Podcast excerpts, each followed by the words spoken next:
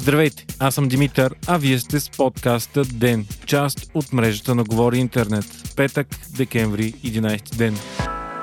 Държавите от Европейския съюз постигнаха историческа договорка за намалянето на парниковите газове. Новата цел е до 2300 година намалянето да е с 55% спрямо нивата до 1990 година. Това е голямо увеличение спрямо 40%, които бяха приети до сега в блока. Противниците на новото увеличение обаче бяха Полша, Чехия и България и до последно не се знаеше дали трите държави ще дадат съгласие за новата сделка. Полша беше най-големият противник на сделката, но според Ройтер се е съгласила на нея след обещание, че няма да бъдат намалени средствата за бедните страни. Еврокомисията предложи новата цел тази есен с аргумента, че в противен случай няма да бъде достигната мащабната цел за въглеродна неутралност на Европейския съюз през 2050. С новите предложения комисията ще задели 350 милиарда евро в следващите 10 години за преминаване към електроавтомобили и зелена енергия.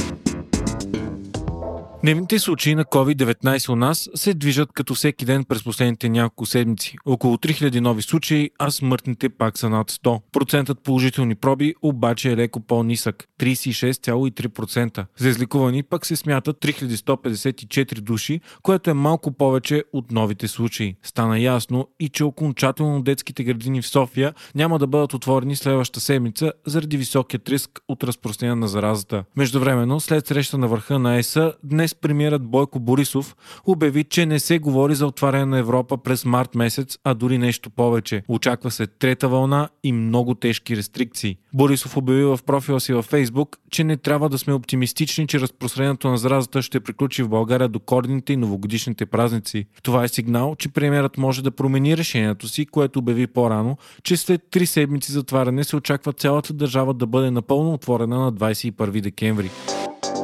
От AstraZeneca обявиха, че ще проведат съвместни изследвания между тяхната вакцина за COVID и руската на научния институт Гамалея. Идеята е да се комбинира британската вакцина с руската Спутник V за по-голяма защита. Програмата за изследване ще разгледа доколко е безопасно и доколко създава имунитет комбинираното прилагане на двете вакцини. В изследванията ще участват доброволци над 18 години. Междувременно стана ясно и че Американската агенция за контрол на храните и лекарствата върви към одобрение на вакцината на Pfizer САЩ, FDA, прие с голямо мнозинство препоръките за ускорена процедура за използването на ваксината срещу коронавируса. Джо Байдън и Камала Харис бяха избрани за личности на годината на списание Time. На корицата на списанието са показани бъдещите президент и вице-президент със заглавие «Промяна на историята на Америка». За това, че промениха историята на Америка, че показаха, че силите на емпатията са по-големи от тези на разделението за дадената визия за изцелението в един покрусен свят. Джо Байдън и Камала Харис са личности на 2020 според Time, написаха от списанието. Disney обявиха свръхамбициозен план за съдържанието на новата си платформа за стриминг Disney+, за следващите няколко години. Платформата, която сега има 87 милиона абонати, ще получи невероятните 10 Star Wars сериала заради успехът на Мандалориан. Два от тях ще са спин-офф именно на Мандалорианецът, друг ще последва историята на Оби-Уан Кеноби, а трети ще е за един от последните джедаи на републиката. Освен това ще има сериал предистория на филма Rogue One, както и 3 Star Wars анимации, продължение на клонирани войни, антология с японски късометражни филми и сериал за R2D2 и C-3PO. Освен това, Disney ще реализират и 10 сериала от вселената на Марвел, като най-очаквани са тези за Локи, Зимния войник и Уанда. Разработват се и 15 Disney филма ексклюзивно за платформата. Годишният бюджет за съдържанието на Disney Plus пък ще нарасне до феноменалните $8.5 милиарда годишно през 2024. Планът е Disney Plus да има между 230 и 260 милиона абонати през 2025 година.